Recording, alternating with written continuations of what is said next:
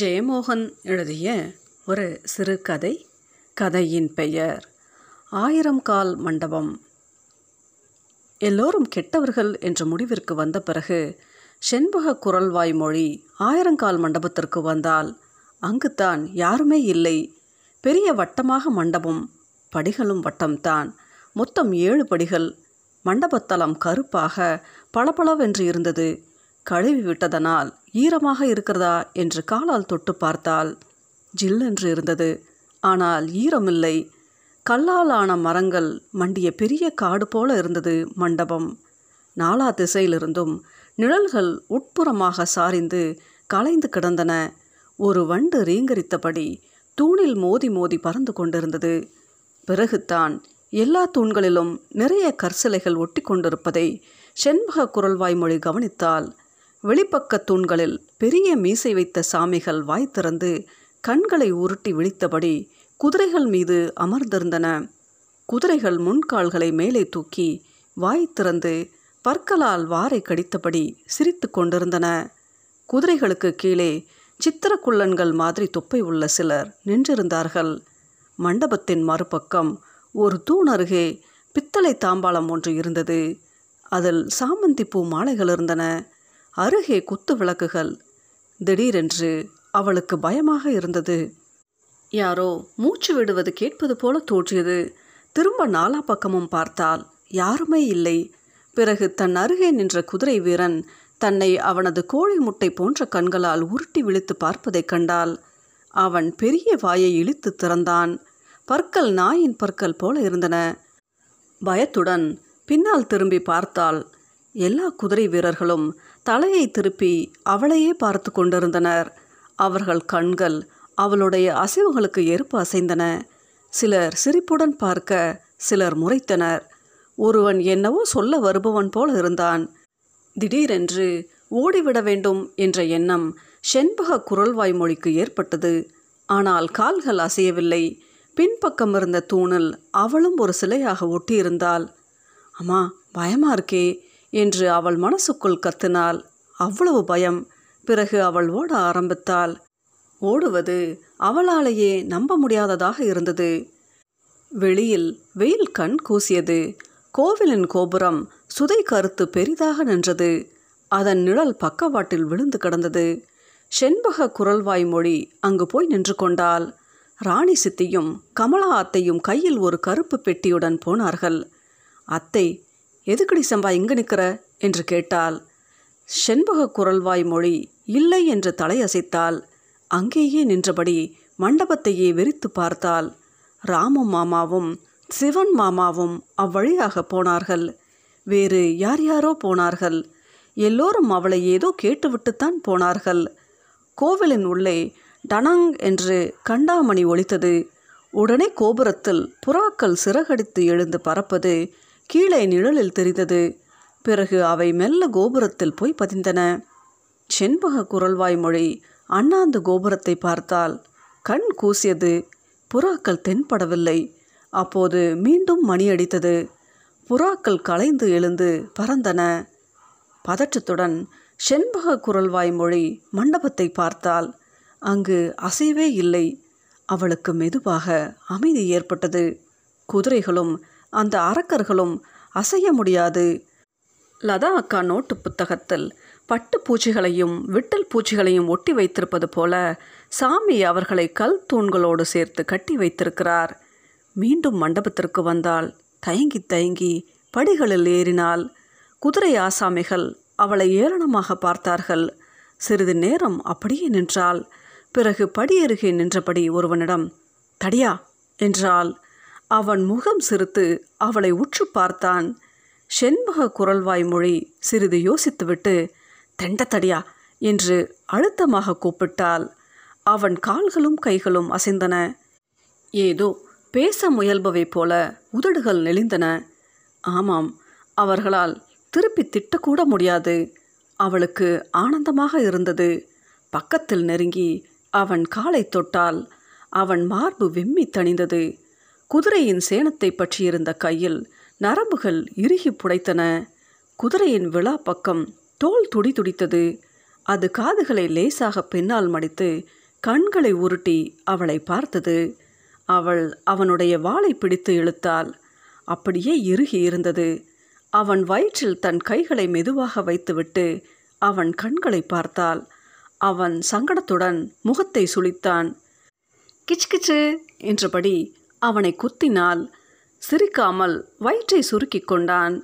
குதிரையின் தோளில் எலும்பு புடைத்து அசைந்தது. தீவட்டி தடியா என்று அவள் உறக்க கூப்பிட்டாள். மண்டபத்தில் வேறு இரண்டு இடத்திலிருந்து யாரோ தீவட்டி தடியா என்று திருப்பி கூப்பிட்டார்கள். செண்பக குரல்வாய் மொழி எல்லா குதிரை வீரர்களையும் பார்த்தாள். எல்லோரும் சங்கடத்துடனும் கோபத்துடனும் அவள் கண்களை பார்க்காமல் நின்று கொண்டிருந்தனர். அவள் மண்டபத்திற்கு உள்ளே ஓடினாள் தண்ணீருக்குள் தெரிவது போல சிவப்பு பாவாடை தரைக்குள் தெரிந்தது. கையை வீசியபடி சுற்றும்போது குடை மாதிரி விரிந்தது.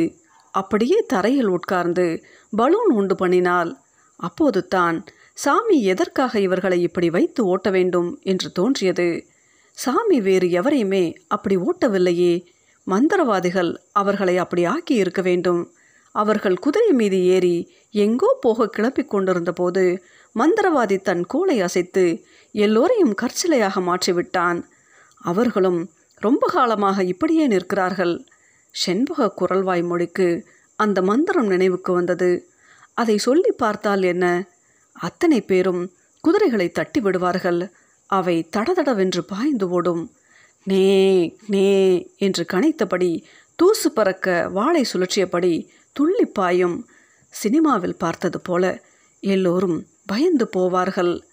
கமலா அத்தை கூட பயந்து அலறுவாள். எல்லோரும் நன்றாக அலட்டும் எல்லோரும் ரொம்ப கெட்டவர்கள்.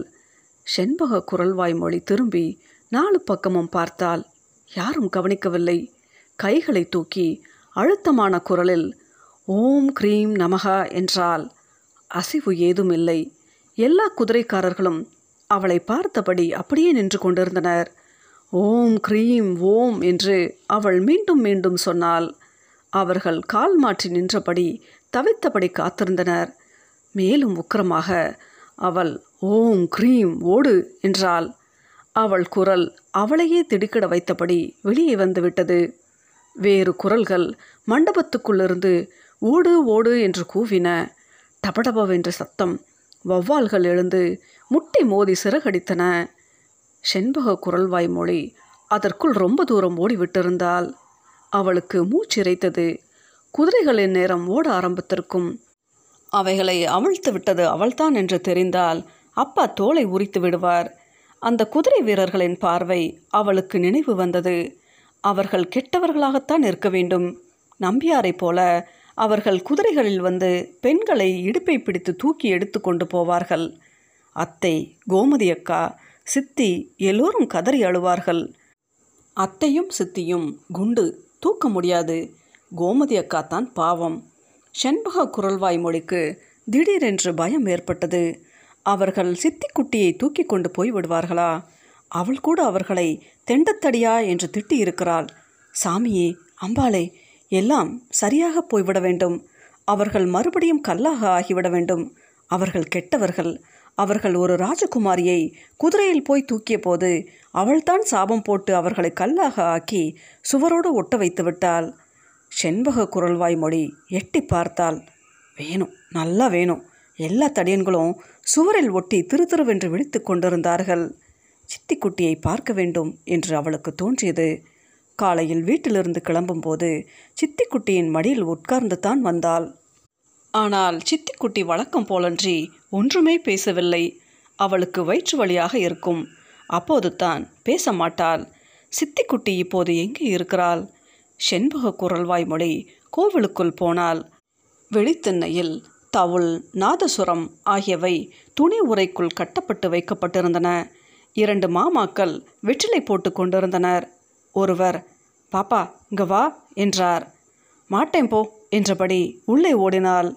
உள்ளே நிறைய ஆட்கள் இருட்டாக வேறு இருந்தது. தயங்கி நின்றபோது அருகே நின்ற ஒரு பெண் அவள் தலை மீது கை வைத்தாள். கோமதி அக்கா புதுப்புடவையும் பூவுமாக. அவள் வேறு மாதிரி இருந்தாள். அக்கா சித்துட்டி எங்கே? கத்தாதடி. கூட்டத்தில் சித்துக்குட்டியை மட்டும் காணோம்.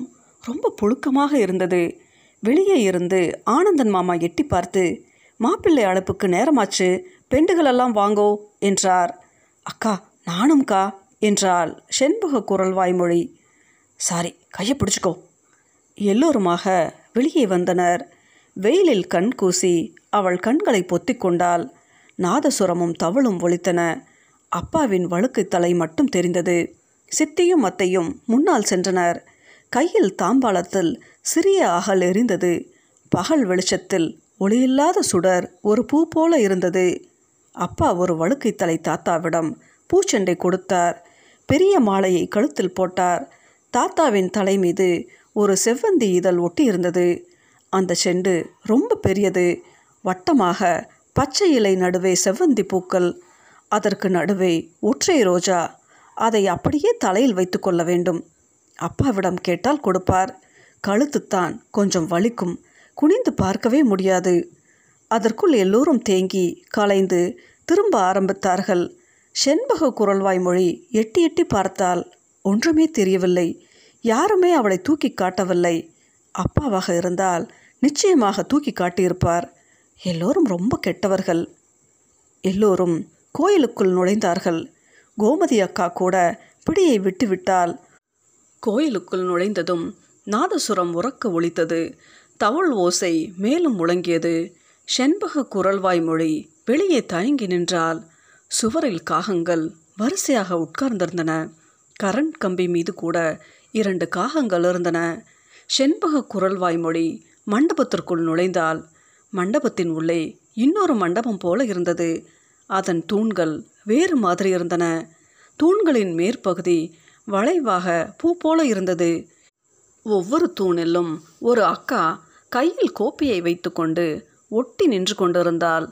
பக்கத்தில் போய் பார்த்தபோது தான் அது கோப்பை இல்லை விளக்கு என்று தெரிந்தது. அதுவும் எரியவில்லை. கருப்பாக எண்ணெய் பிசுக்கு? அத்துடன் அவர்கள் அக்காக்கள் இல்லை மாமிகள் என்று தெரிந்தது. எல்லோருக்கும் மார்புகள் பெரிதாக உருண்டு இருந்தன தலையில் பானையை கவிழ்த்தது போல பெரிய கொண்டை மூக்கில் பெரிய வளையம் காதுகள் தோலை தொட்டு தொங்கின கண்கள் நீளமாக பெரிதாக இருந்தன. ஒரு மாமி தயக்கமாக வெளிப்பக்கம் குதிரைக்காரர்களை பார்த்த பிறகு சிநேகமாக புன்னகை புரிந்தாள். அவளும் சிரித்தாள். விளக்கை தொட்டு பார்த்தாள். கரி விரலில் படிந்தது. அதை நெற்றியில் பொட்டு போல வைத்தாள். மாமி உடம்பும் மார்பும் குலுங்க சத்தமின்றி சிரித்தாள். எல்லா மாமிகளும் திரும்பி பார்த்து சிரித்தனர். அப்போது தான் அந்த விசும்பல் சத்தம் கேட்டது. தொடர்ந்து முணுமுணுப்பு குரல் ஒன்றும் செண்பக குரல்வாய் மொழி ஒவ்வொரு மாமியாக பார்த்தால் எல்லோரும் சிரிப்பை நிறுத்திவிட்டு புரியாமல் பார்த்தனர். பிறகு அவர்களின் கண்கள் ஒரு திசை நோக்கி திரும்பின. அங்கே ஒரு தூணுக்கு கீழே சித்திக்குட்டி உட்கார்ந்திருந்தாள். அவள் தாவணிக்கு பதிலாக பட்டுச் சேலை கட்டியிருந்தாள். கழுத்தில் பாசிமணிக்கு பதில் புது சங்கிலி சடைப்பிள்ளை வைத்து கொண்டை பின்னல் போட்டு நிறைய மல்லிகைப்பூ வைத்திருந்தாள். அம்மா பாட்டி அவள் பக்கத்தில் அமர்ந்து என்னவோ சொல்லிக் கொண்டிருந்தாள். செண்பக குரல்வாய் மொழி அருகே போனால் சித்திக்குட்டியின் நீல நிற பட்டுப்புடவை அழகாக பளபளத்தது.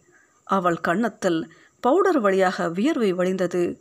திடீரென்று அவள் உரத்த கேவல்களுடன் உடல் குலுங்க அழ ஆரம்பித்தாள். அம்மா பாட்டியும் மூக்கை பிழிந்தபடி அழுதாள். சித்திக்குட்டிக்கு வயிற்று வலித்தான். வயிறு வலிக்கும் போது தான் இப்படி மடக்கி உட்கார்ந்து அழுவாள். அம்மா பாட்டி திரும்பி அவளை பார்த்தாள். ஆரடி செம்பாவா? எல்லாம் ரெடியாச்சாங்க? செண்பக குரல்வாய் மொழி ஆமாம் என்று தலையசைத்தாள். அம்மா பாட்டி சித்தியை விட்டுட்டு எங்கேயும் போகக்கூடாது என்ன? பாட்டி இதோ வந்துட்டேன் என்றாள். சரி பாட்டி. பாட்டி போன பிறகு என்ன செய்வது? என்று தெரியாமல் செண்பக குரல் வாய்மொழி சிறிது நேரம் நின்றால் பிறகு மெல்ல சித்திக்குட்டி அருகே அமர்ந்து மெதுவான குரலில் சித்துட்டி என்று கூப்பிட்டாள். சித்திக்குட்டி அழுகையை நிறுத்திவிட்டு நிமிர்ந்த புடவையால் கண்களை துடைத்தாள். கண்கள் சிவப்பாக வரி வரியாக இருந்தன. மூக்கு சிவந்திருந்தது. புன்னகையுடன் ஆறுடா சம்பா குட்டியா எங்கடா போயிருந்த? என்றாள். செண்பக குரல்வாய் மொழிக்கு ஆறுதல் ஏற்பட்டது. உனக்கு வயிற்று வழியா சித்துட்டி? இல்லடா என்றபடி சித்திக்குட்டி அவள் தோளில் கை போட்டு அணைத்து கொண்டாள். அதோ பாத்தியா அந்த தூணில் சிலை இல்லை உடைஞ்சு போயிருக்கு. அதான் சித்தி அழுதேன். உண்மைதான் எதிர்த்த தூண் மூலியாக உடைந்து நின்றது. செண்பக குரல்வாய் மொழிக்கும் வருத்தம் ஏற்பட்டது. சித்தி குட்டி எழுந்தால் நீ இங்கேயே இருடா கண்ணு சித்தி ஒன்றுக்கு போயிட்டு வந்துடுறேன். நானும் வருவேன். ஐய அந்த தாம்பளத்தை யார் பார்த்துப்பா? பாட்டி சொன்னது ஞாபகம் இருக்குல்ல? ம் இங்கே இருடா சித்தி இதோ வந்துட்டேன். சித்திக்குட்டி மண்டபத்தின் மறுபக்கம் போய் படி இறங்கினாள் திடீரென்று கோவிலுக்குள் தவள் முழங்கியது. நாதசுரமும் குளவை சத்தமும் கேட்டது. எல்லா தூண்களிலிருந்தும் தவள் ஒளி கேட்பது போல இருந்தது. செண்பக குரல்வாய் மொழிக்கு பயமாக இருந்தது. எல்லா மாமிகளும் அப்படியே அவளை பார்த்தபடி நின்றார்கள். சித்துட்டி என்று கூப்பிட்டால் பதில் இல்லை. அவள் குரல் மேள இரைச்சலில் மேலே எழவில்லை. ஓரிரு முறை கூப்பிட்டுவிட்டு ஓடி மறுபக்கம் போய் பார்த்தாள். அங்கே கருகிய பொருட்கள் பரவிய பெரிய கோட்டை மதில்தான் யானைகள் வரிசையாக நிற்பது போல நின்றிருந்தது. இரண்டு பெரிய அரளி மரங்கள் தரை முழுக்க மிளகாய் வற்றல் போல அரளி இலை சருகுகள் சுவரோரமாக மிகப்பெரிய கிணறு வட்டமான கருங்கல் சுற்றுச்சுவருடன் சித்துக்குட்டி இல்லை சித்துட்டி? பதில் இல்லை சித்துட்டி என்று கூவியபடி செண்பக குரல்வாய் மொழி மீண்டும் மண்டபத்தில் ஓடினாள். மாமிகள் பயத்துடன் அவளை பார்த்தனர். அவர்களில் ஒருத்தி கள்ளத்தனமாக பக்கவாட்டில் திரும்பி பார்த்தால் அங்கே மூளையான தூணில் இப்போது ஒரு சிலை ஒட்டியிருந்தது. அவளுக்கு உடனே எல்லாம் புரிந்தது. அதன் அருகே ஓடினால் கல் உடம்பும் பெரிய மார்புகளும் கொண்டையும் இருந்தாலும் அது சித்திக்குட்டித்தான் என்பது முகத்தில் தெரிந்தது. சித்துட்டி என்றபடி அவள் அந்த விளக்கை எட்டி பிடித்தாள். சித்திக்குட்டி கீழே கண்களை சரித்து வருத்தமாக புன்னகைத்தாள். சித்திக்குட்டி ஒளிந்து கொண்டிருக்கிறாள். அவளை அம்மா பாட்டி அடித்து அளவிட்டிருக்க வேண்டும். அதனால்தான் சித்துட்டி நீ இனிமே எப்போ வீட்டுக்கு வருவ? சித்திக்குட்டி சிரித்தாள். பிறகு அழுகையை அடக்குவது போல உதடுகளை இறுக்கிக் கொண்டாள். கோயிலின் சிறிய வாசல் வழியாக அம்மாவும் பாட்டியும் ராணி சித்தியும் வருவது தெரிந்தது. சித்திக்குட்டியை தேடித்தான் வருகிறார்கள். சித்திக்குட்டியை அழ வைத்தார்கள். நன்றாக தேடட்டும். நான் சொல்லவே மாட்டேன். செண்பக குரல்வாய் மொழிக்கு சந்தோஷமாக இருந்தது. ஜெயமோகன் எழுதிய இந்த சிறுகதையின் பெயர் ஆயிரம் கால் மண்டபம்.